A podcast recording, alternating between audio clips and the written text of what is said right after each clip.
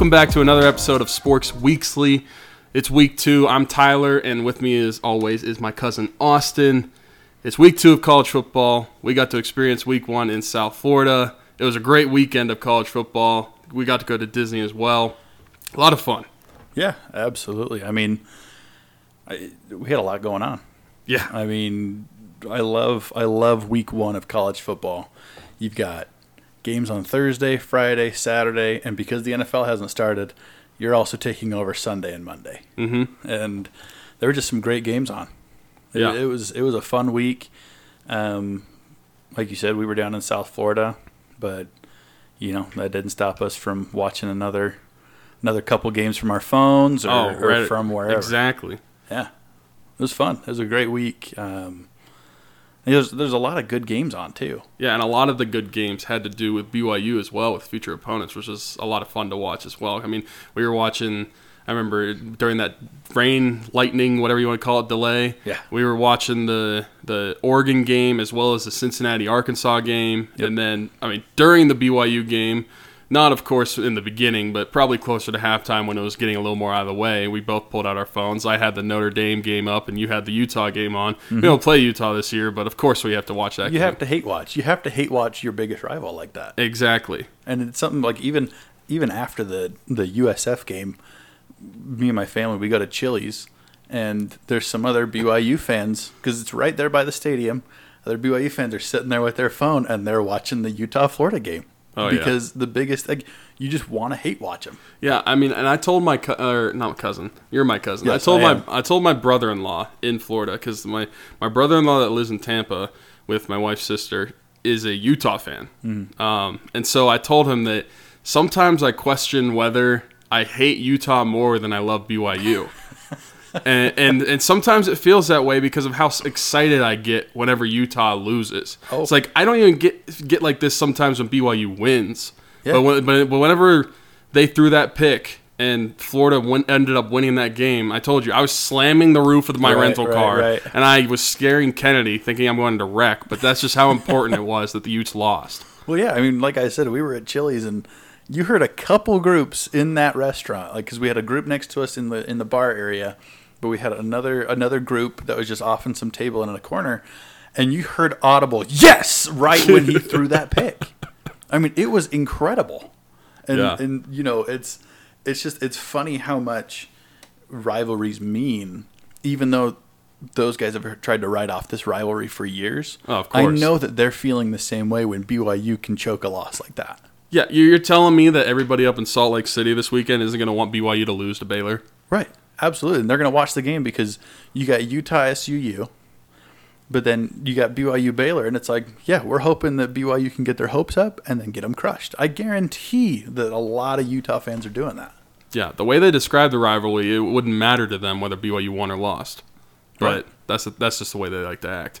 But yeah, there was a lot of good games and a lot of the games that pertaining to BYU. I mean, we can go over those ones first. What's what's the first one we have Yeah, up so here? uh, you had Notre Dame taking on Ohio State. Yeah, I was really impressed with Notre Dame, honestly. Um, I think Ohio State is, i just based on how they ended last year. I thought they were going to be a lot better this year.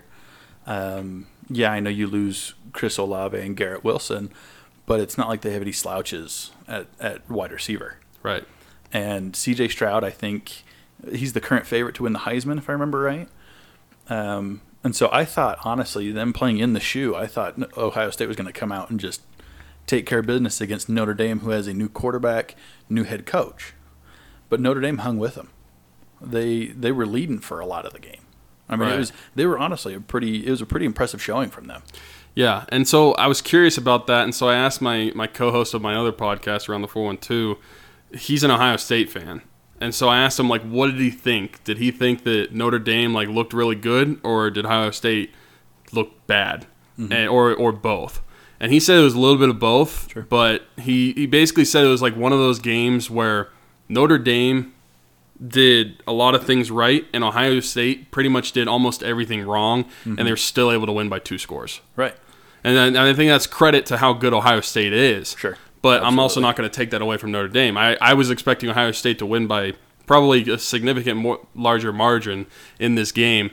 The one thing he said, though, was that no, and it was just curious to me is that Notre Dame had struggle running the football, and their defense at times uh, looked like they were struggling in the secondary.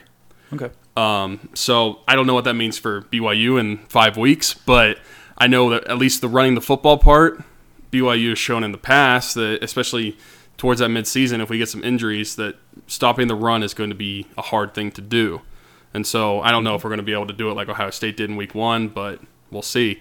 But I, I don't I don't know what this means for Notre Dame moving forward. Whether I think that they are still like a top ten team or not. But and that's kind of like what I said last week. Like Notre Dame is always one of those teams preseason. I have no idea how good they actually are. It's just because they're Notre Dame, they're going to be a top five to ten team. Yeah, absolutely. It's it's the prowess that they bring now. It's something that they've cultivated over years and years, and and yeah, I mean, it's going to be interesting. Honestly, it's going to be interesting to see what they will actually be able to do when they get into the mid-season. Because you got to imagine they're going to improve, especially after playing Ohio State. I can't remember who they play this week, but you got to imagine they're just going to steadily improve over the season as they get a little more settled in that new system.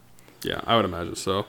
Yeah. Um, okay, so we had Notre Dame, Ohio State, Oregon um, played Georgia, and hey, Bo Nix knows how to throw the SEC guys. I They do. What, Yeah, he's, yeah. He's awfully good at throwing to SEC players. Yeah, it's like a Um, pastime of his. yeah, exactly. And it was, I mean, one thing Georgia showed that like, yeah, we had some guys graduate and or not graduate, we had some guys drafted and and go to the NFL. Our defense is still going to kick. You know, it, we're still we're still going to make sure that that that you guys aren't going to score much on us. And Stetson Bennett just picked up where he left off. Yeah. Like they they looked incredible. Yeah, and that's it's it was one of those things watching the game. It's like I know George is good, Right. but like, are they really like this good compared to Oregon? Oregon is, or is with Oregon that new system is are they that bad? right? And because we talked about it last week too, Oregon is always known for kind of just electric offense. That's that's what what's kind of built their brand in college football over the last mm-hmm. fifteen to twenty years. And with what I saw on last week's game, it doesn't look like they have much of an offense at all. I mean, Bo Nix threw two interceptions. Uh, it doesn't seem like he's going to be really changing that much going from Auburn to Oregon. But then again, I don't know how much stock to put into the game because that is by far and away the best team that Oregon is going to play all year long. Yep. And how good is that defense compared to every other defense on Oregon's schedule? I mean, it's miles ahead. Yeah. So I don't know how much stock to put into it, but they look terrible. Oh yeah. And, and even I, I, I still think that against like Pac-12 competition and everything, Oregon's defense will probably look better than they did against Georgia's offense. Absolutely. I mean, you just don't have the, the same caliber of offense like you're Well, going to especially get. in the Pac-12 North. I mean, right, you got Washington State, Oregon State, Wazoo, Washington, or, yeah, um, Stanford, and Cal, and it's not like they're going to be facing a t- like they're they're. I think they're a lock for the Pac-12 championship, yeah. but They're not playing like you. You don't have to go against like Utah and USC, Right. Like like the other the South does. So I actually I, I think they do take on Utah this year. oh, do they? Yeah, I think it's in is it in Salt Lake? I don't know. I'd have to look at it. Maybe they're playing. No, they're playing up in Autzen. Okay, I, I know they played last year too because they played them two Played weeks in a row. Yeah. they played them, played them twice in the Pac-12 championship and everything like that. You know, I wonder if Oregon's going to have kind of an opposite year of last year, where last year they started. I think they started at the shoe, playing Ohio State. yeah, and they won. and somehow knocked them off. Like, and it was a huge shock. But then towards the end of the year, they just they they didn't look like the same team that went into the horseshoe. no, Like it, it it's weird to me how much they struggled late in the season. And I don't know if it was just like, no, we got our big win. Like we can kind of relax off the rest of the season. And I don't know if I'm I'm hoping that this doesn't light a fire under that that team, especially because they do have a tune-up game before BYU and playing Eastern Washington. right. Like I just I, I don't know I don't know what to make of it. Um, uh, yeah, like you said, are they that bad or was Is Georgia Bo just Nix that bad? good? I mean, probably, but You never know. we'll, we'll find out, I guess. All right. Um, moving along, we got Cincinnati at Arkansas. That game was interesting. I don't think Arkansas looked as good as they can be. Um, I also think people are underestimating how good Cincinnati is. I know they lost Ridder, but they didn't lose the system. Yeah, yeah. That that is that is a 100% attribute to their coaching staff. Absolutely. I I- think that them being ranked where they were was honestly probably generous just because of the coaching staff. Like Yeah. that that is the only reason they were at that. Because besides that, based off of their returning productions, they had no reason being at that. Even though they were in the college football playoff last Yeah. year, everybody that brought them there, besides coaching staff, is gone. Well, they're not the same as a as an Alabama, an Ohio State, or or a Georgia, where they just reload with four and five stars and and go, run it back. You know, like they don't have that same that same talent just sitting around as their second stringers Right. from the previous year, and especially losing a guy as good as I think Desmond Ridder was. Um, you know, it's it's it's just fascinating to to see how well they played against a, a young and up and coming team in in Arkansas. But like I said, I also don't think Arkansas played as well as they're capable of. Yeah.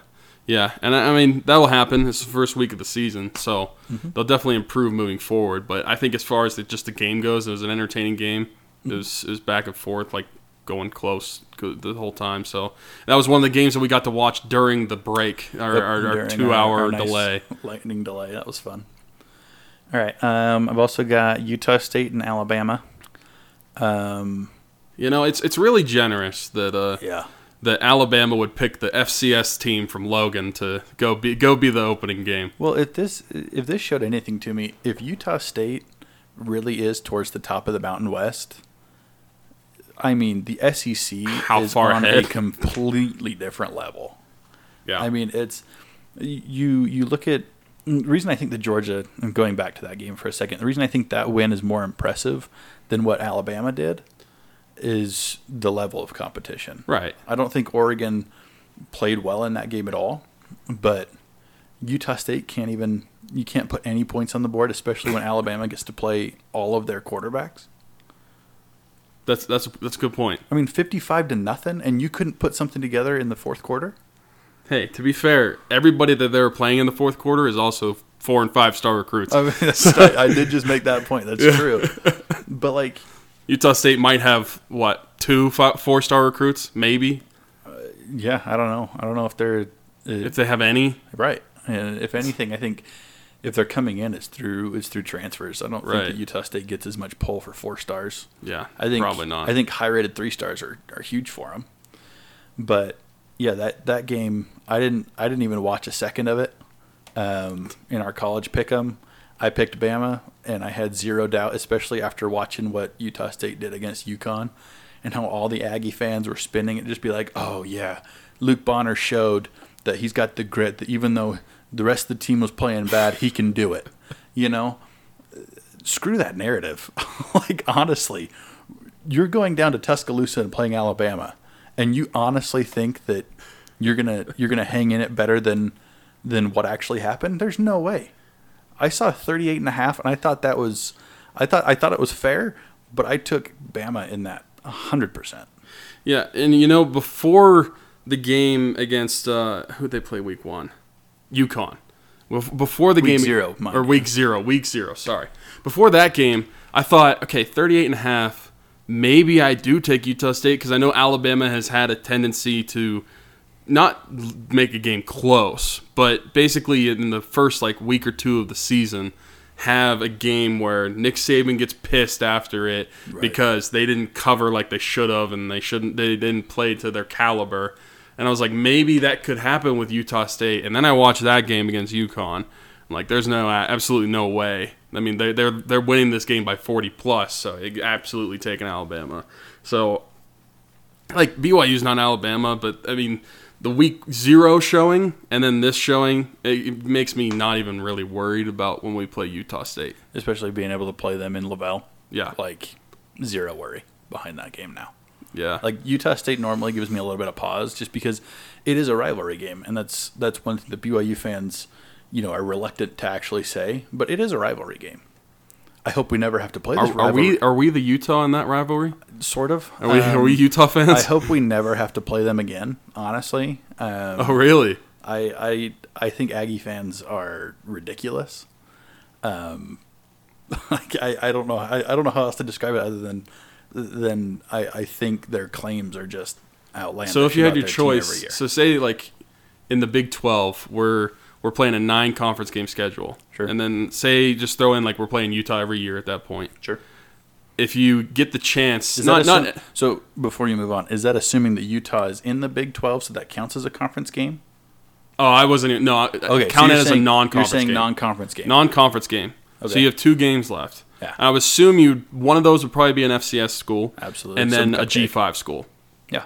occasionally you probably like uh, BYU would probably want to play like either the Boise State or Utah State. Would you rather play Boise State, or would you rather play Utah State? See, that's that's a, that's a good question. Um, I think it, Because obviously, obviously, like the streak of playing these teams every year is going to go away. right. But I feel like BYU and Utah or Utah State and then Boise State have grown up like this rapport, especially Utah State for how long they've been playing. Yeah. That um, eventually they'll occasionally play. So Yeah, I mean, I I hope it's not like super often. I'd like them to spread the wealth. I I honestly I miss some of the old Mountain West games.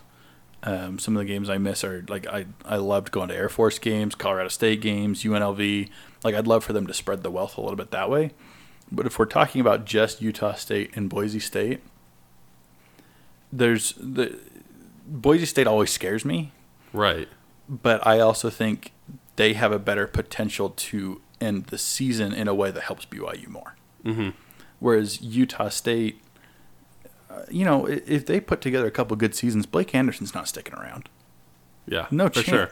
That's that's a feeder school for for coaches.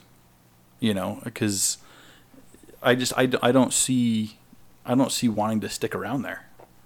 And you look at Gary Anderson, he went to Wisconsin. you don't living in love living in Ogden. Yeah, in Ogden, Logan, wherever you have to live for that place. No, thank you.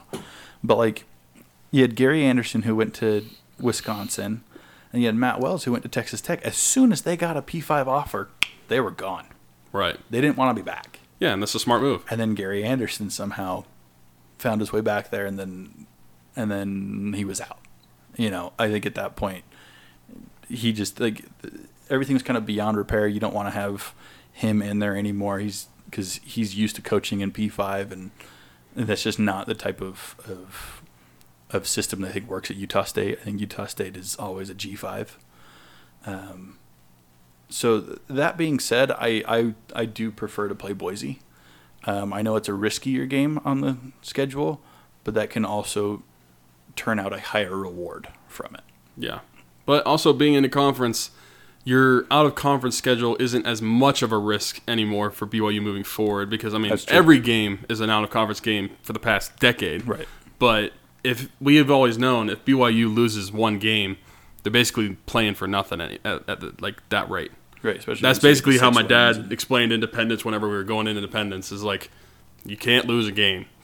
other, other, otherwise your season means nothing. Right. And that's probably why he's become a bitter fan. But It could be. uh, yeah, I mean, it wasn't a good game down in Tuscaloosa for the Aggies. No. All right, and then the last one of note uh, that I wrote down was Boise State or Oregon State.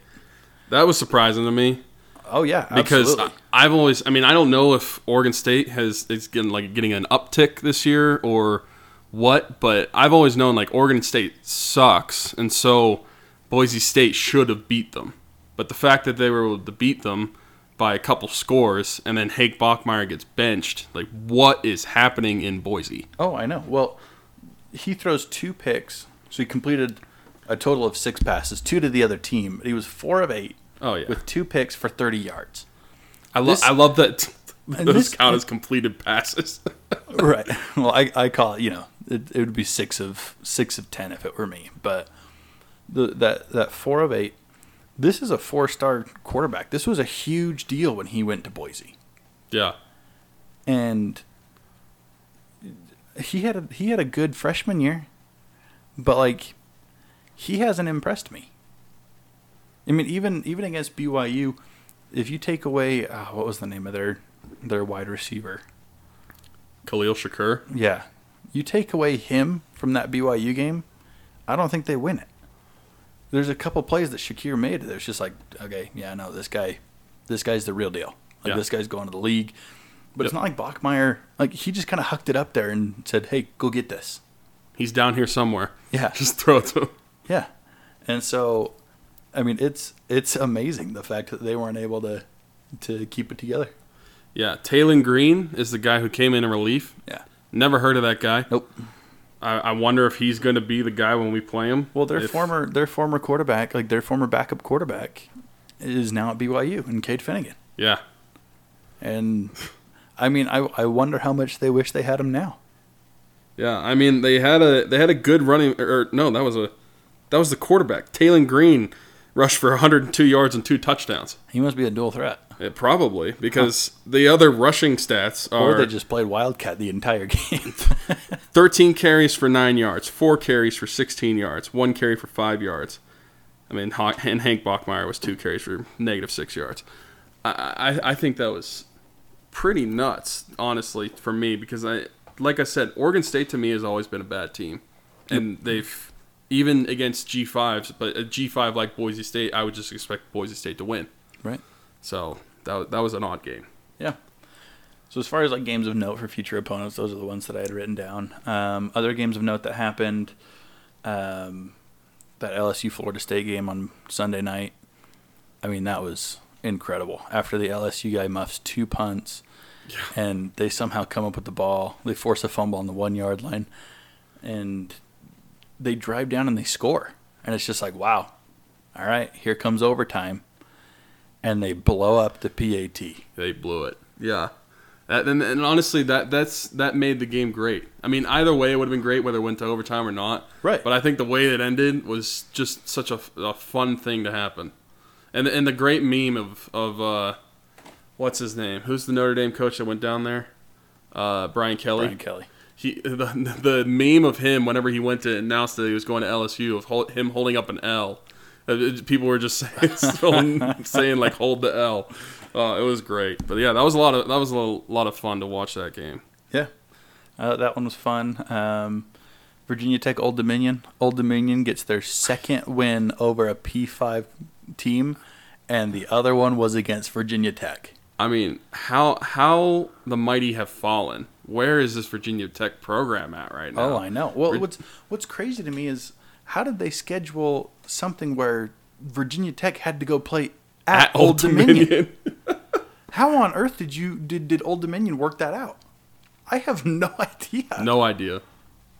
That that's crazy. But yeah, I, I have a friend that's a a Virginia Tech alum, and he was just basically speechless about what he was watching. Right. Like how how is this the state of the program right now? Uh-huh. Uh, yeah.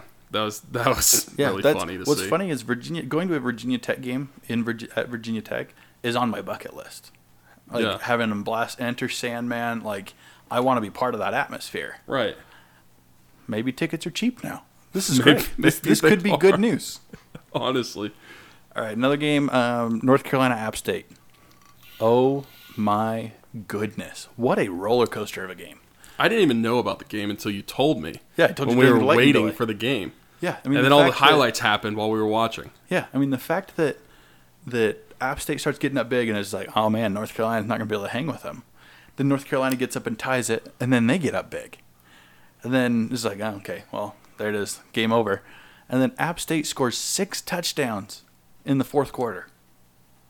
That's when you said that, I like couldn't believe it. Honestly, Yeah, six touchdowns for any level of competition of football is basically like unheard of in a quarter. So that was crazy, and they they like, were clawing back and got so close. I- I, I don't know. I mean, honestly, I would have rather have App State won. Not only just because it's like they would have beat the P5 team, Sure. been an upset, but just to see the comeback actually be fulfilled, that would be awesome. Well, and especially the way they were doing. I mean, the fact that they they score the touchdown, they're a they're a point after from tying it up and potentially going to overtime, and they go for two. I I love the call. Yeah, Go for two. Go for the win. They don't they don't convert. They kick the onside, and the North Carolina defender grabs the ball and runs it in for a touchdown. Not realizing, well, hey, you know, they're gonna we're only gonna be up eight after the PAT now. App State can come down and score and tie this game up still. And what did App State do? They got the ball and they just drove down the field. And then they go for two trying to trying to get the tie, not able to do it. I mean like I said, roller coaster of a game, very fun to watch. Yeah, for sure. All right, and then the last game of note that I think both of us were very happy to see happen was Utah in the swamp against the Florida Gators. Yeah, and what makes it even better is then two days later I got to fly back with a bunch of Utah fans on my flight. so it was it was a lot of fun because I was sitting there happy in my seat. I wasn't I wasn't bragging or anything. Absolutely. I was very composed. Absolutely. But I could just tell that there was a little bit different atmosphere on that flight. Oh yeah. Well, even so, on our flight because we flew back on Sunday, tons of Utah fans around us, and there is just a weird kind of tension. The like all all of us BYU fans, we're just sitting there like, I'm feeling good. This was great, and all these Utah fans are just like, if I didn't go to Disney World, this trip would have been a complete waste. There's something like that that's just hilarious to me. And, you know, I don't know if you saw the jump that Florida got in the AP poll, I did. Yeah. all the way up to 12. Yeah. I I do I don't know that 12 is deserved, but I do think that they are a good team. I think Billy Napier is actually the guy that can put them together. Well, and here's the problem I think is I think that Utah was overranked Absolutely. and so they were going to fall. But because they were ranked so high at the start, you had to put Florida ahead of Utah, mm-hmm. and that's basically what the voters said. Is Yep. like we're going to drop Utah a significant amount. I mean, they dropped to 13, mm-hmm. but we have to put Florida above Utah because how do you not? Mm-hmm. So uh, honestly, that's probably just a fault of where Utah was ranked preseason. If they were in the teens or like the, the like 12, 13 range, it probably wouldn't have been as significant of a jump for Florida. But I think that's just because of the preseason voting. But yeah, that that was that was such a fun game. I mean, we mentioned it earlier. I was slapping the roof of my car whenever Right, they right. Cam Rising through the pick. And it, it's so funny because I heard Utah fans on my flight too, like already making excuses as to why they, they should have won the game.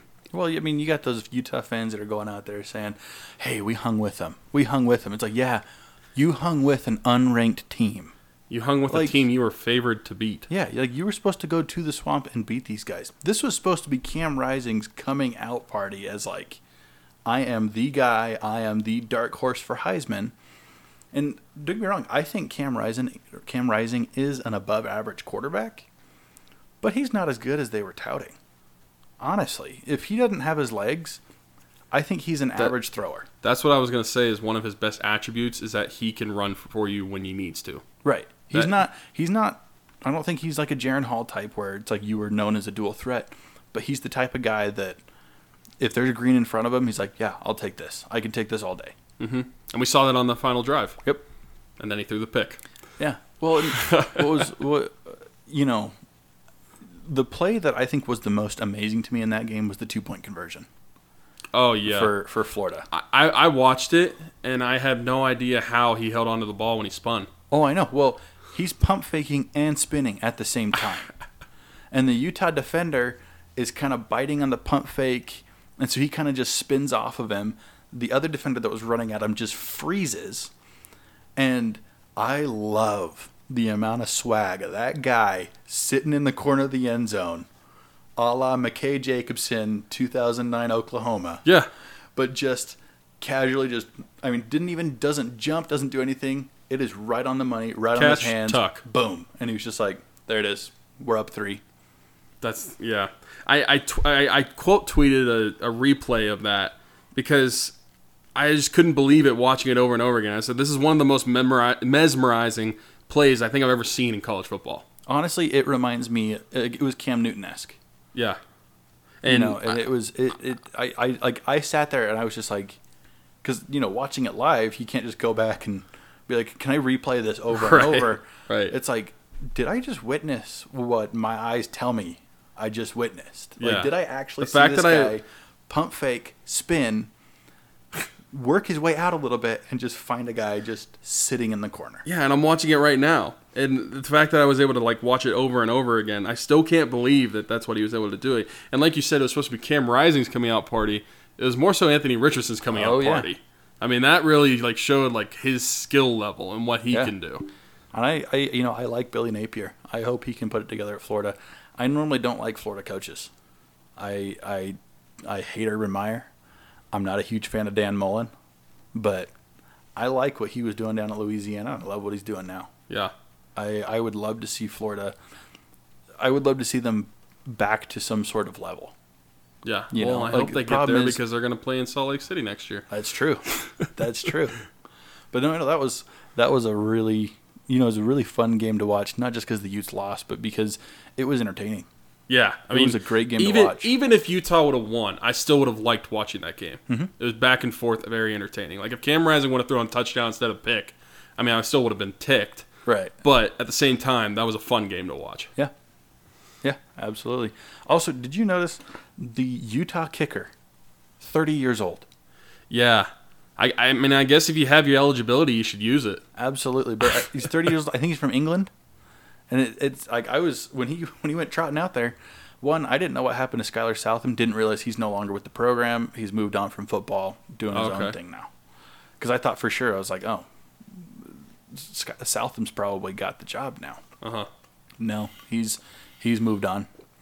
Um, but yeah, this thirty-year-old trotting out there, dude was money for you for the Utes. Yeah. But yeah, I mean, like you said, if you've got eligibility, might as well use it, I guess. All right, and then the most important game that that happened this last weekend, the BYU Southern Florida game. Finally kicked off around like six fifteen. Yep. Yeah, no, I remember. Well, if you go on Twitter, you can see Mitch Harper was tweeting out pictures of everyone huddled under everything, like under the under the stadium, um, and then we were actually featured in a picture that someone replied on that tweet. Um, And that Just- tweet was featured in an article on Deseret News. it was News. on Deseret News, so my face is right there. Uh, not a flattering look for me, but um, but I mean, we were huddled under there for forever. yeah. Like we were showing up because me and my brother decided to try to go on one last ride at Disney World that morning. We thought, oh no, we're gonna be late. Like we're gonna be late for kickoff. It'll be the first kickoff I've I've missed for a long time. But oh well, things happen. No, we were we were just pulling to the stadium, and I got the text from you saying, "Well, they're making us get out of our seats. We're huddling up under the bleachers. Like we're Yeah. just gonna wait this out." Game was supposed to kick off at four. Kicked off around six thirty. Oh Yeah. gosh. Yeah. But I mean, they came out in a big way no matter what. Oh yeah. It didn't matter what time it was. Oh yeah. It, it, was a great start from BYU. The first play from scrimmage. I can't think of a better play. That Puka Nacua touchdown to the first play on offense from a season. Can you think of a better play in our lifetime to open a season? To I- open a season, um, I can't necessarily think of one. To open a game, I can think of a couple. Well, that's the Uh, thing. To open a game, there's some, but like a just the first play of a season. That's I, I can't really think of much that like you score on a 75 yard jet sweep touchdown. Right. Um, yeah, I can't. I can't think of anything to like start a season, but but yeah, no, it was it was fantastic. I saw he was featured as like the fourth fastest run. Um, Yeah, it was like in 20 and a half football. miles per hour. Yeah, and man, he he showed that. Hey, if we don't have a sure running back, I'll take the reins if I need to. Yeah, I, I, we were saying like I have to alter my uh, Puka prediction for like receiving yards, and like all-purpose yards. right. Right. Yeah, because hundred all-purpose yards. didn't didn't know he was going to be doing that much running. To be honest, Well, I mean, he he had what eighty? Uh, he had eighty yards and two touchdowns, uh huh. and then he had the five-yard loss, and so it ended up being a twenty-five-yard average Yeah, uh, off of his runs. not too shabby. Yeah, which he ended up getting hurt on that on that third one, um, which is a little bit of a bummer. But um, I, I it was. I mean, we were sitting in that end zone Yeah, it was right in front of us. Puka comes sprinting down, and then they have the other, you know, the the handoff to Puka. He takes it to the other corner, hmm and then that pick six from Max Tooley. Yeah, again, right in front of us. I mean, we were up twenty-one nothing before we were halfway done in the first quarter. Yeah, It felt so good. It you did. as a fan there. And not only just as a fan, but I guess for me personally, and maybe you feel the same way, like, not that I wasn't confident going into this game. I knew BYU should win. Sure. But, like, I thought the game was going to be way closer than it ended up being. But especially, like, off the jump, I thought, okay, there's probably going to be a little bit of rust. We're going to have to work this out throughout the game. But immediately just go up like 28 nothing, then 28 nothing, and uh, you just keep it moving. Mm-hmm. I didn't expect that from the team at all, and that and that's not me trying to slight them. I just thought it's the first game of the season. You're on the road. You just had a two hour delay as well. How was that going to affect the game? But for them to come out like that, it was awesome. Yeah, absolutely. I mean, your wife turned to us and said, you know what, what's your score prediction? I guess twenty-eight to thirty-two. I was like, Yeah. I think it's gonna be kind of a weird game. I don't know. And then yeah, they they came out and uh, I, I I ate my words as far as my score prediction Right. to hang fifty on them on the road like that. It was great. Yeah. I mean, I think I too. uh, My score prediction, I, I think I predicted was like 27 to 23, like just a Yeah. flip of 2019. Yeah, and uh, it was so funny when Kennedy turned to me and I don't know if it was after the twenty-one to nothing or twenty-eight to nothing. She just like looked at me and was like, "Are you happy?" And I'm like, "What do you think?" yeah. No, my wife she did the same thing. She just goes, "You look happy," and I was like, "I am happy." like, I mean, it was. It, it felt so good not having to stress out about a game.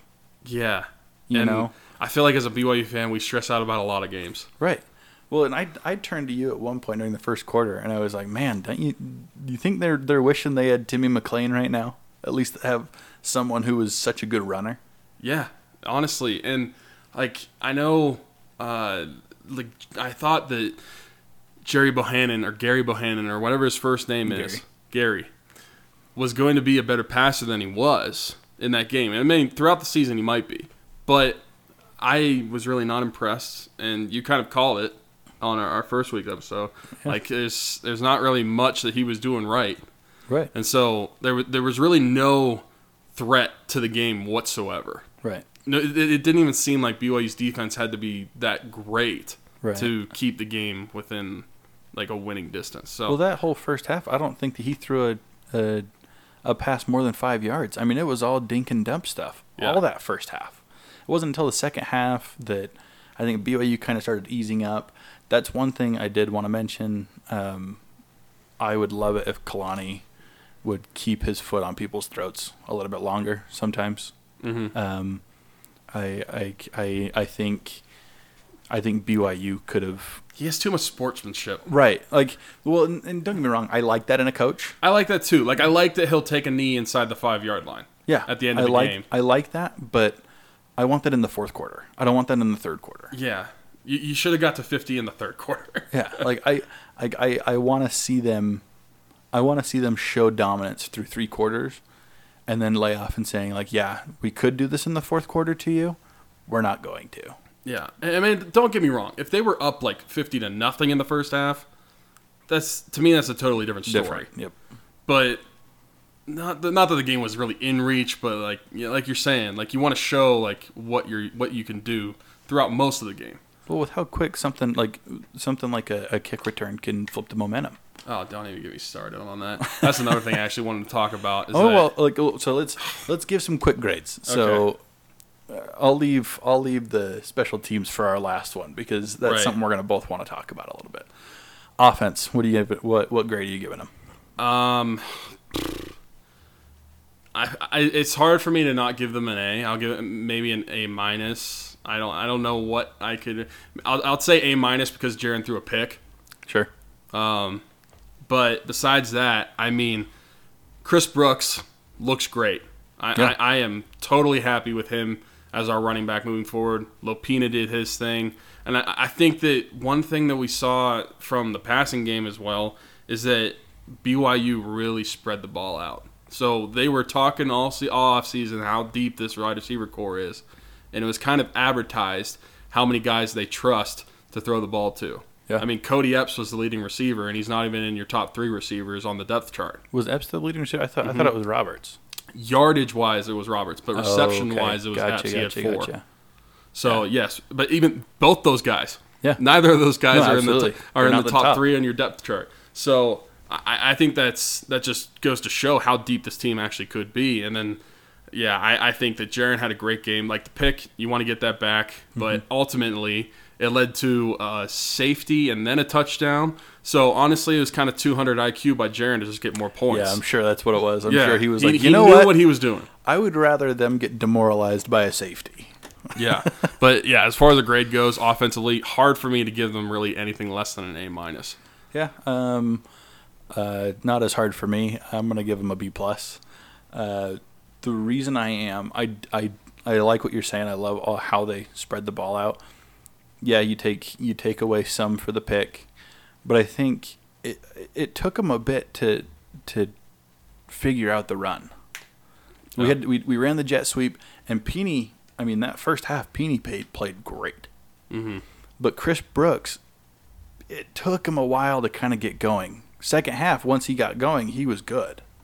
I, I, I, I, I agree with you that he's a big guy, but he's got sneaky speed. Yeah, Like he outran those guys on, on his 50 yard touchdown. hmm But I think it, it kind of took him, and I don't know if it's just like game experience with this offensive line, but there were a couple times that he was he'd get the ball handed off and he was swarmed immediately, and it's just I I, I, I would have liked to see a, a little bit better initial run.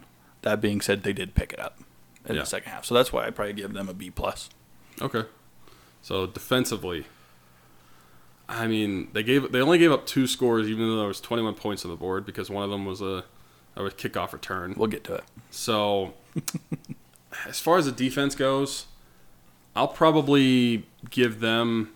I, it's tough too because it's like how how much do I put the blame on like BYU letting off the gas Sure. on the defensive players? Sure. but I'll probably give them like that's just a solid B. Mm-hmm. I think they could have done better um, overall. Like I, I think toward in the second half, especially like they were definitely giving up more chunk plays. I feel like the first half it, there was a lot of just basically bend but don't break, but not even on drives, just like three and outs. Like we're Yeah. not going to give up this first down. Yeah. I mean, how many times in the first half do we even hear the first down call from the announcer in the stadium? Like twice. Yeah. So, first half defense, I'd give them an A. But Sure. I, I think overall on the on the the game, I'd probably give them a B, knowing that, and uh, not that it's I could blame it on the players, but it, it's I would like them to still perform better in the second half. Um, but as far as like the game goes, I feel like it is hard mentally to like really dominate the opponent when you're up by like 40 at that point. Absolutely. point. So I don't know. I'll give them a B. Yeah, no, I, I agree. That's what I was going to go with was a B. Um, I would love to see a little bit better defensive line play on the pass rush. Um, You don't love a bull rush? yeah, I, I turned to you and I was just like, can these guys do anything other than bull rush? Like, I would love to see a swim move, a push pull, anything.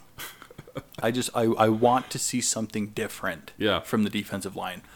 Um, I don't know if that's going to take time, especially with Jan Jorgensen now on the staff. Like, is it just going to take time for these guys to kind of learn this? But and I don't care if the interior defensive linemen are are bull rushing every time. I mean, you're normally getting hit by the center and a guard or or whatever. But like those guys on the edge, they need to do something else. Yeah. Like I don't think Tyler Batty necessarily has the speed to just run around on the outside. hey, he dropped into coverage, okay? Yeah, that was that was one of the was- weirdest things. You and I both noticed it right away Yeah. and questioned it right away. Like, Right. what Well, is going was, on? It was one of those things where it's like, yeah, no, I I remember a couple years ago seeing Corbin Kaufusi all of a sudden drop into coverage, and it's like, what are we doing? isn't isn't this supposed to be your best pass rusher? Why isn't he not Yeah, rushing the pass? right. So with that, and I, I do think there were, I think our corners played really well. I think there were some shaky moments with with the second string safeties. hmm Um, uh, Ethan Slade uh, let one go over his head big time. Um, and I don't know if it's like like playing safety. You know the the saying is wider than the widest, deeper than the deepest. hmm And there was just a couple times that those guys just kind of went right by him. And I don't know that it was necessarily a speed thing, or if it was, whoops, I got caught looking in the backfield. Right. Um, so, I mean, I think I think overall there's like there's stuff to work on, but overall it was a it was a pretty fair showing Yeah, from the and defense. I, and I think that one thing that from the defense, it was basically proven like the linebackers are the best unit. Yeah. we already knew that, but Oh, yeah. we saw it on Saturday as well. oh yeah, I mean between Keenan Pili, Peyton Wilgar, Max Tooley, I mean Ben Bywater, Ben Bywater, all those guys. I mean, even Fisher Jackson played pretty well when he came in. I think was Josh Wilson playing a little bit. I mean, I think the future's bright right? at, at linebacker. Um, but as it stands right now, yeah, I love the way they were playing. They Yeah. look great. And it's it's really funny because um, I was talking to again my co-host Smitty on my other podcast that it's funny to watch like the two teams that I followed growing up were BYU because that's the team that I'm diehard loyal to, and then Pitt because that's the the hometown team from Sure. where I'm from. And their defenses, as of right now, cannot be more polar opposite because Pitt is known for pass rush and just a stout front seven. And BYU is literally the complete opposite. We're going to drop seven, drop eight, and Yep. we're going to send three or four guys. And like we said, it's only bull rush pretty much. Yeah, well, and that's where I miss. You know, when Kalani first came in, he said we were going to be running a four-three defense. I, I was pretty sad, honestly. Like, I miss the the three-four defense where you got you know your Kyle Van Noy, your Fred Warner sitting on those outside linebackers, mm-hmm. who essentially for a lot of the game all of a sudden become an edge rusher. And I mean, it, it's it's what Von Miller does in the in the NFL. Yeah, he's he's he's an edge rusher as an outside linebacker, Yeah. essentially. And and that's that's one thing I do miss, especially just because Bronco understood he had a bunch of kind of oversized safeties, undersized linemen. That's like, yeah, you can play linebacker, and you guys are athletic, and we can use this in our scheme.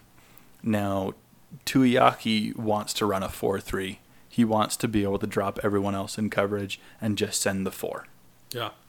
Um, I I I've always been pretty vocal about it. I'm not the biggest Ilaisa Tuiaki fan, Right.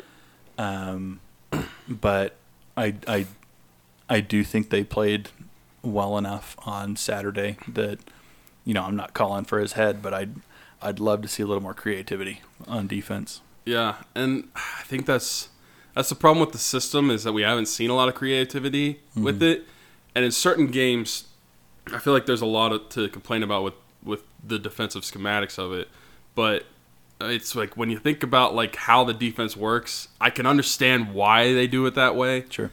like the bend don't break sort of mentality because they're not they're not they'll give up the chunk play like they're they'll give up like this little dunk and pass plays but they're not going to give up the big plays except when they do but Yep. I don't know I, I I don't really try to complain about uh Tuiaki too much I just try not to think about him but the I mean the one coordinator that I am going to complain about this week is Ed Lamb Oh yeah. why is he even on the team anymore? Uh, He took over the entire special teams, and I think that Saturday was a great showing of why he should just not even be on the team. Yeah, no, I I hate the idea of like, oh yeah, well we'll kick it nice and high to about the five yard line or to the goal line. That way it gives our guys time to get down there and maybe we can stop them before they hit the twenty five. Oldroyd has the leg, just kick it through the end zone. Yeah, Honestly, just get it out. Don't worry about it.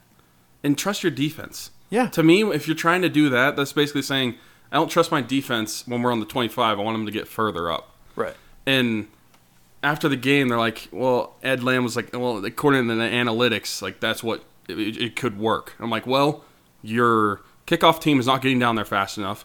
Oldroyd was also not getting it to the five or the goal line. A lot of the times, the kicks were going between the 10 and the 15. Mm-hmm. So why even bother doing it?" Yeah, absolutely. I understand that Oldroyd has the back problems too, so maybe if, if they want to take something off the leg on the kickoff so he doesn't have to deal with that, then whatever. Have somebody else do the kickoffs. You have Yeah. multiple kickers. Right. I'm sure one of them can kick through the end zone.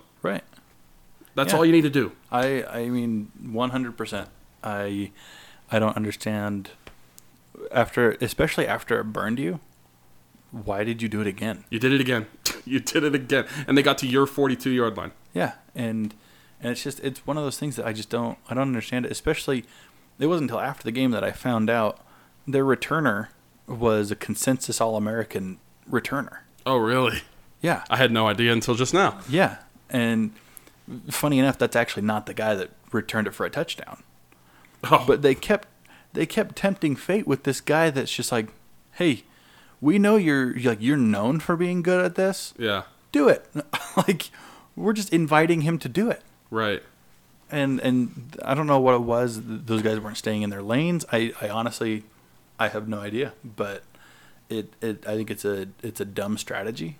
Um, I don't know what Lamb offers um, anymore on staff, especially because you know the whole idea was because he was over special teams full time, and then they took him like they they made him like a co-coordinator with someone else for special teams. That way he could work with I think it was DBs or safeties or something like that. And then this year he takes back over full time special teams. And if Saturday showed anything, It, as it far got as worse. kickoff, this is a joke. I mean, did they give up a return last year? No. No. I, so to me that that says says it got worse. Yeah. So why is he here? Yep. As far as a grade goes, special teams. I mean, they made they make one or two field goals, I think Uh, Oldroyd had two field goals. two field goals. So for that, I'll give the grade a D. Yeah, no, I'd, I'd probably. Because for me, anytime you're going to give up a kickoff return for a touchdown, I, I am automatically close to grading you an F because I, to me that just should never happen. Sure. No, I get that. Um, I'm just double checking that it was two field goals. Well, if it's two, you're going to give them a C. Yep. No, it's it's two it's two field goals. Um, and I think you know the times that Rehkow got out there, Rehkow punted well, Yeah, and I can't really blame Rehkow on anything. I mean, he's, and that's why you know I'd probably give him. I'm probably gonna give them a a, a C minus D plus, kind of that gray area there. yeah, um, and it's and it's purely because because of those two. I think what's so nice is is when you send Oldroyd out there, you feel like you're gonna make it, hmm and when you send Rehkow out there, it's like he's got the leg, he's gonna put him in a good position. yeah. And I, I don't think he's going to muff it either. Right. And so I think I think with those two, like I feel pretty confident up until we kick off. Yeah, yeah. It's like, do we want to score? Because then we have to kick off again. I mean, it was one of those things that in, in that game with how well they started returning it, it's like just kick the ball out of bounds. Yeah, I mean, you Honestly. gave it. You gave it up at your 42 yard line after a touchdown. You so kick it out of bounds. You kick it on out of their bounds. 40. They get it at your their 40. So Right. you're automatically net minus 18 yards. Yeah, exactly. Yeah, so there we go. There's our there's our grades. Um, overall, I thought it was a good game. It was it was fun. Glad we didn't have to worry about it, and I'm also very glad that BYU was able to play very vanilla. They didn't have to show anything, Mhm. no special schemes.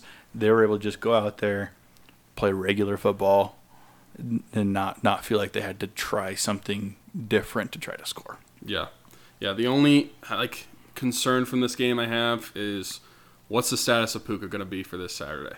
Yeah, Because both Puka and Gunner. Puka and Gunner, just but Gunner didn't even travel with the team, so I wasn't going to bring him in this game. It's true. But Puka, I mean, I saw apparently he was cleared to come back if the coaches wanted him to, Mhm. but they were just like, all right, we're just going to hold you out.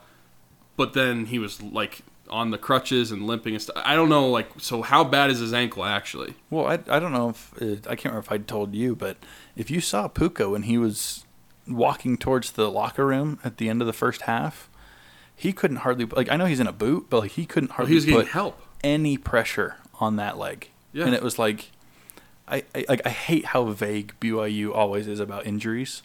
It's like, Oh, were yeah. they just Oh, well- overselling it? Well, we just don't know enough right now. We'll know more tomorrow. And it's like, okay, but like, how bad is it? Because if you don't know enough, yet you guys were saying he could have gone on Saturday, shouldn't you be able to say like, yeah, he's able to go? yeah, like how can you not like say was that? there an asterisk where it's like he could have gone if we could have given him a cortisone shot? Yeah, like- if, if we can if we can give an epidural, if we can do whatever else, like yeah, Yeah. he he could have gone. Like But- I don't I don't know. I mean, I'm assuming they they weren't selling the injury by him limping to the locker room. Like they're not going to try to hand that up. Right. Well, especially you know he comes out of the locker room for the second half on crutches. Yeah. Which of course, I even if it wasn't that serious, I I would imagine if, if there was a slight pain to it, they'd probably do that Yeah, it's anyway. like no wait, let's just let's just make sure you keep off of it. Yeah, but I understand he doesn't like his ankles taped. Mm-hmm. He doesn't like the the lack of flexibility in his legs. Sure. So if he play if he can play with his ankles taped this Saturday, does he do it or does he only play with his ankles not taped? Or I don't I don't know what the status of it is, but that's my only concern going from last week's game into this week. Well, Right. I guess that and the special teams. Yeah, very true. Um, you know, it'll be it'll be interesting this week. I mean, it's a much bigger test in For in sure. Baylor. I mean, we're playing the for we, we just played the former Baylor quarterback who got beat out very early, like in spring ball, by what's his name Blake Shapen. Blake Shapen, yep. Yeah, and and you know it's gonna be it's gonna be interesting to see how he plays versus how Gary Bohanon plays. You know, because they they leaned very heavily on the run last year in Waco. Is that gonna be the case this year? Is that gonna be the case there in LaVell, or is Blake Shapen a better quarterback? Um, I don't know. Um, I think BYU offensively should be able to keep up. I think it all leans on the defense this week. Can they stop the run? Can they defend the pass well? Um, it's going to be a fun game. I think it's going to be an electric atmosphere, especially a night game there in LaVell Edwards Stadium. hmm I'm excited to go. Um, you know, it's I, I think it's the first game of the of the year is always fun, but it's it's also going to be extremely fun having the number nine team in the nation come in and and seeing how electric that place can be. Yeah, I mean it'll probably be a similar atmosphere as I would probably Utah last year. I mean Utah for the rivalry aspect, they weren't as high ranked as Baylor, but mm-hmm. just for what this game means this season. And I mean, even moving and looking past this season into the Big Twelve, like this is showing like, hey, we're not the team that lost in Waco last year. We're showing that we we belong with this team as well. Yeah.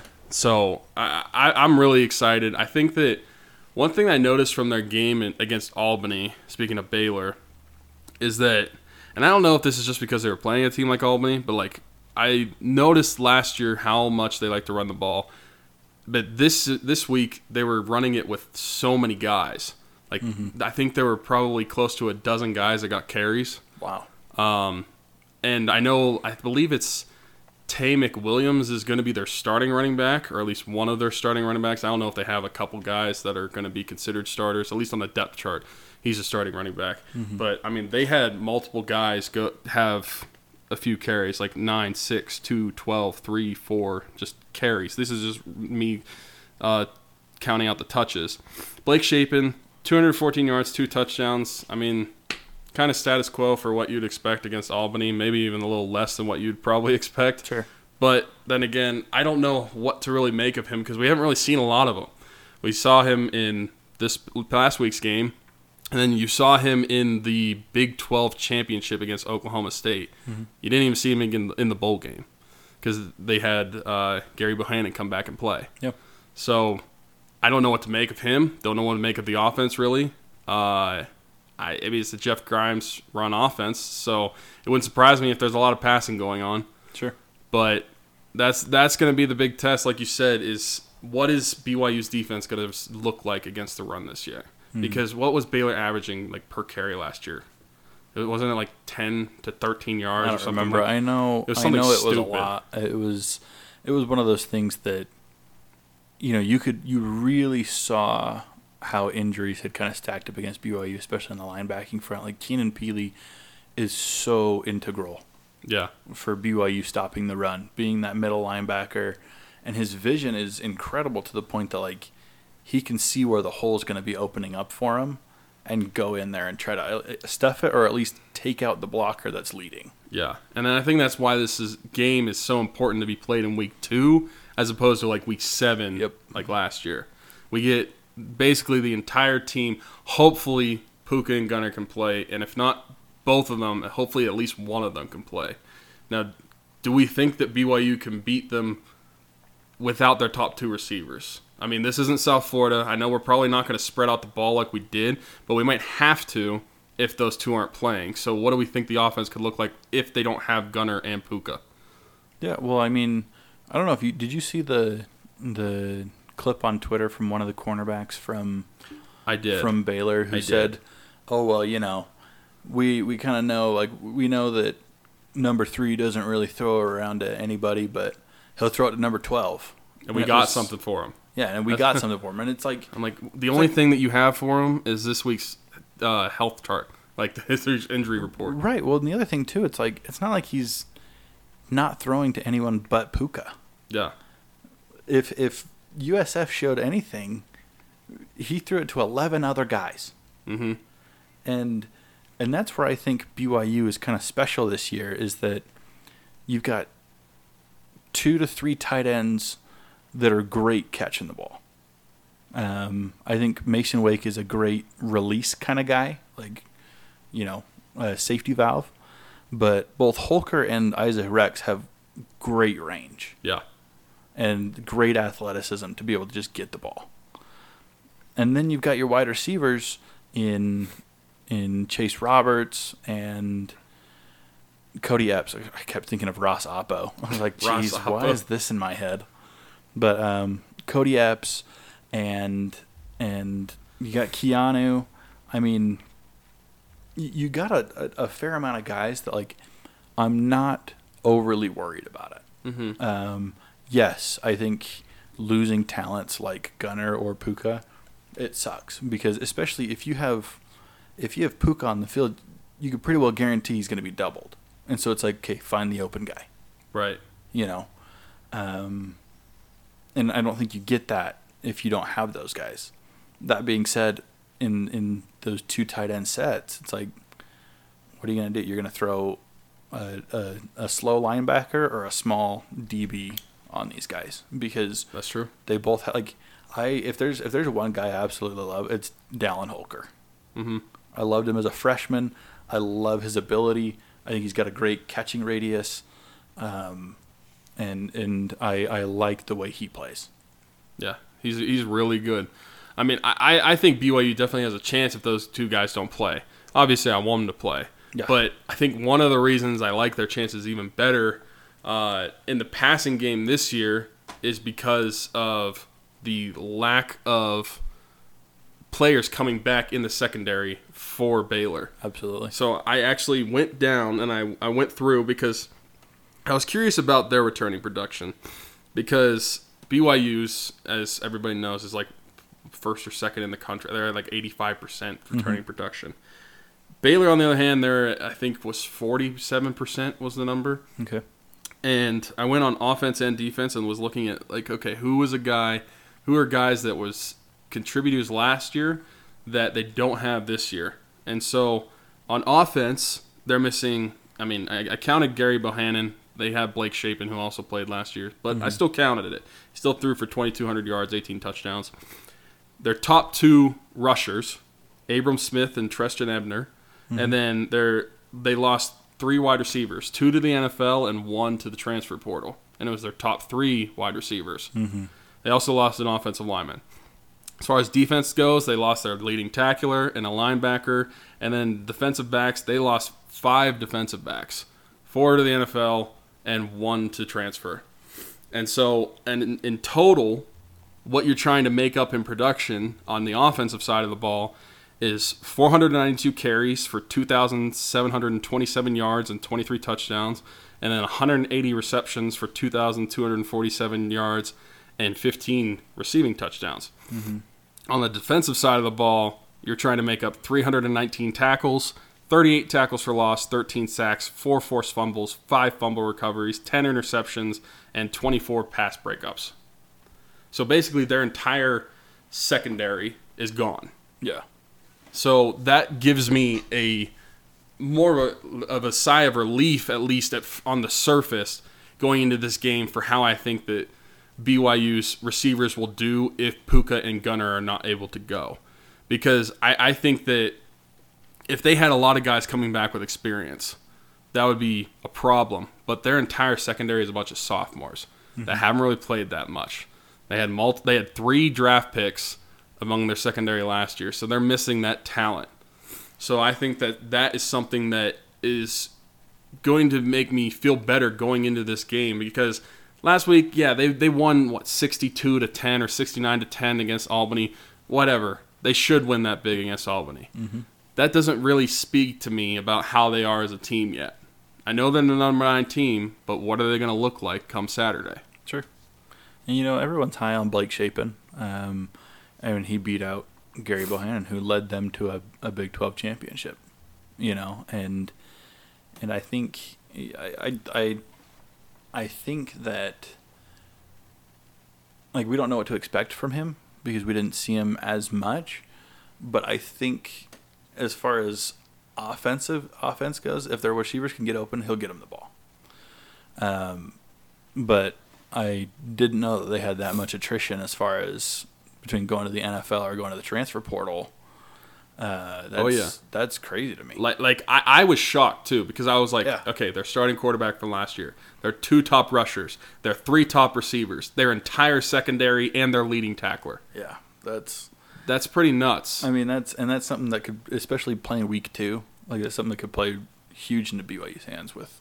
And as far as Blake Shapen goes, I know he played in the Big 12 championship, and don't get me wrong, that was probably a very electric atmosphere. But I feel like this is going to be his first true road game that he's going to have this much energy in the stadium. Right. Well, it's an electric atmosphere, but it's a neutral site. That's what I mean. It's like 50 50. This isn't a neutral site like BYU's going to have against in Notre Dame and Vegas, or- where we only have 25% of the tickets. Yeah, no, that's it's No, they have quite the 50 same. 50 in the Big 12 championship. Like, BYU, this is a true road game for Blake Shapen, and he's never really experienced that as a starter yet. Well, and, and the the the crowd had like has learned how influential they can be, especially after that Arizona State game last year. yeah. Forcing that many false starts, like you you've shown that like it truly is a twelfth man mentality that can show up. Now I hope it shows up. That's the big thing for me. This being the first game, I think is huge. Um, and and with how how many people are returning and how well BYU played in week one, I I'm I'm excited to see what kind of atmosphere is there. I think the Rock's going to be bumping. I think I, I think it's going to be an entertaining game. Yeah. I, I, Um, I think so too. Like I, I I don't think I mean the last time I think the last time BYU beat a top 10 team in Provo was in 1990 It was. against Miami. hmm And this will be the sixth time ever if they do it. Yeah. Uh, and I also, you know, I looked up, I looked up uh, BYU's all-time record against Baylor. They're one and two. They lost in '83, won in '84, lost last year. Um, and so I think it, this could be possibly the most fun game to go to this year in LaVell Edwards Stadium. Oh, I think for sure. Possibly, I mean, possibly in the entire schedule. Honestly, It, it, could be. I, mean, think, I don't think I Notre Dame would be would be higher on that list if it was a 50-50. But the fact Yeah. that this counts as a Notre Dame home game, it was like, well, no, it's It's like probably at that not point, I'd rather as just I'd rather just get the money. Give me a different opponent. right. Absolutely.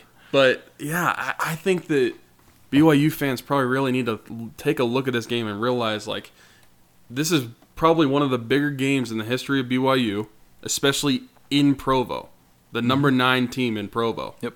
If you beat them, like I said, that will be the the first time since 1990 and the second or the sixth time all time anywhere that you beat a top 10 team. Mm-hmm. The others came in 1984 where they beat number 3 Pitt, 1985 when they beat number 4 Air Force, 1990 they beat Miami who was number 1, and then Oklahoma in 2009 they were number 3 and then Wisconsin was were they number 6 in 2018? I think they were number I 6. think so. Yeah.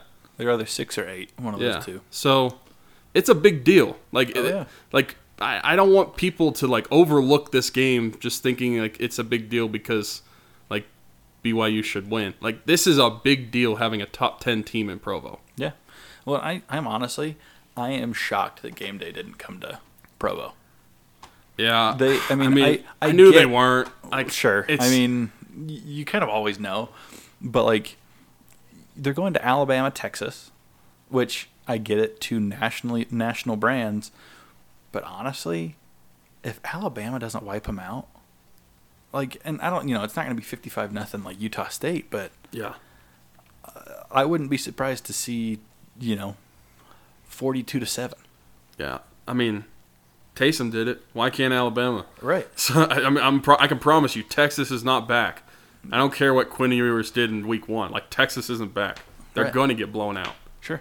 So, I mean, I'm with you. I, I wish they would have came to college game day. Would have come to Provo. I think they this game has, I mean, not not necessarily bigger implications because I mean, if Alabama loses, then that's a huge thing. But I just feel like this is a more exciting game as Yeah. a whole. Like when you look at the Texas game with Alabama, I don't find that exciting. I find that it's like, oh, Alabama's just going to blow out Texas. Yep. This game, I feel like on a national scale, could be exciting to people. Absolutely. Yeah, I don't know. Um, I'm excited for this week. It's gonna be fun. Yeah, I mean it's the Um, first game. Of, no matter who they were playing, I was going to be excited. Yeah. But the fact that it's number nine Baylor, that makes it even better. All right, we didn't do this last week, but I want to get your score prediction. What do you think's going to happen? Because we both We both we said both said this is going to be a win. Yeah, right. So what's your what's your score prediction here? I'm going to say thirty-eight to thirty-one BYU. Okay. So I, I think it, it. I don't know a, a way that this game is not going to be a little bit more high scoring. I mean, it's a Big 12 opponent, so naturally it has to be a high scoring game. BYU is a future Big 12 opponent, and plus we saw what they could BYU could do to the defense last year. Now I said they lost a lot of production on the offense and the defense, but I feel like as a Power Five program, as a top Power Five program in the Big 12, they're going to have enough people to be able to make that up and keep the game a very close game. But I, I do think that BYU comes out on top. So yeah, 38 to 31. That seems like a good score to me. Okay. I'm going to go with a. I think I'm going to go 34-31. Okay. Um, I was listening to Give 'em Hell Brigham. Uh, they had a, a quick special with Jake Oldroyd. He was talking about how the only game winning field goal that he's had, like, you know, three seconds left on the clock kicking it, Yeah. was 2016 against Arizona. Yeah. I get a feeling he might be he, he might be called upon here. Hey, that would be great. You know, if if we're tied at 31 with with four seconds left, and he's got to bang in a 42 yarder. Like I, I, I, I don't know, I don't know if that's actually going to happen.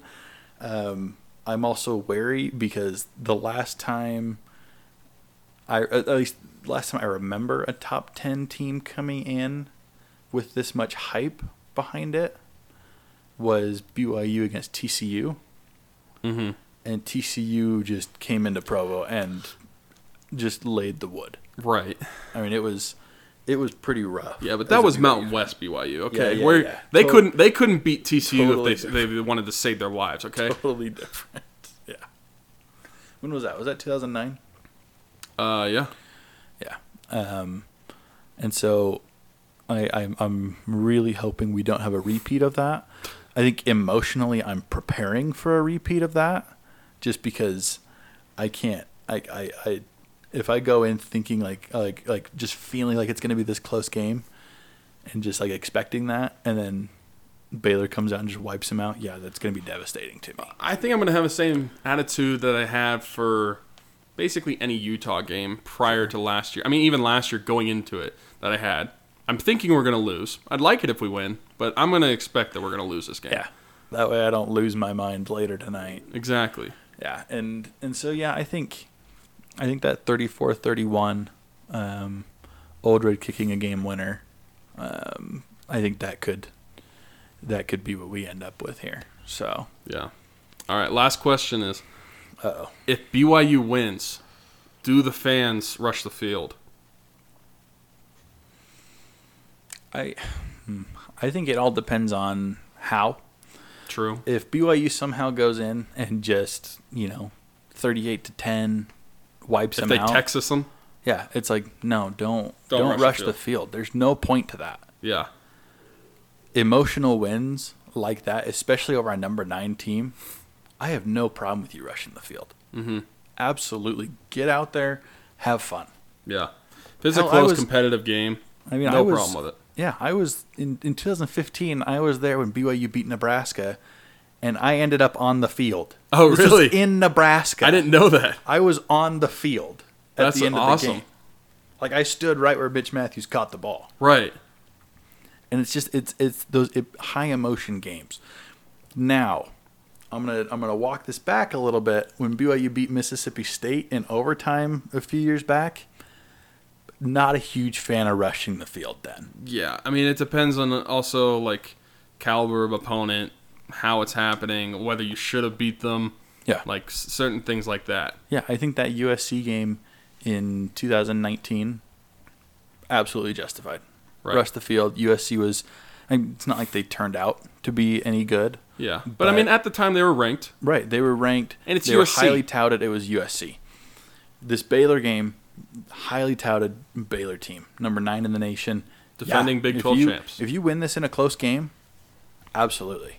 Now, I don't think it's worth it. I mean, even if it's like a ten point win, if it's something where you get to the end of the game and it's not a one score game, don't rush the field. There's no reason to. Yeah. But if it's like you said and it's a walk off field goal, Right. by all means. Absolutely. Go maul. Go Jake maul J- just without keep his back with- safe. Yeah, without without hurting him. But yeah, absolutely. Why not? All right.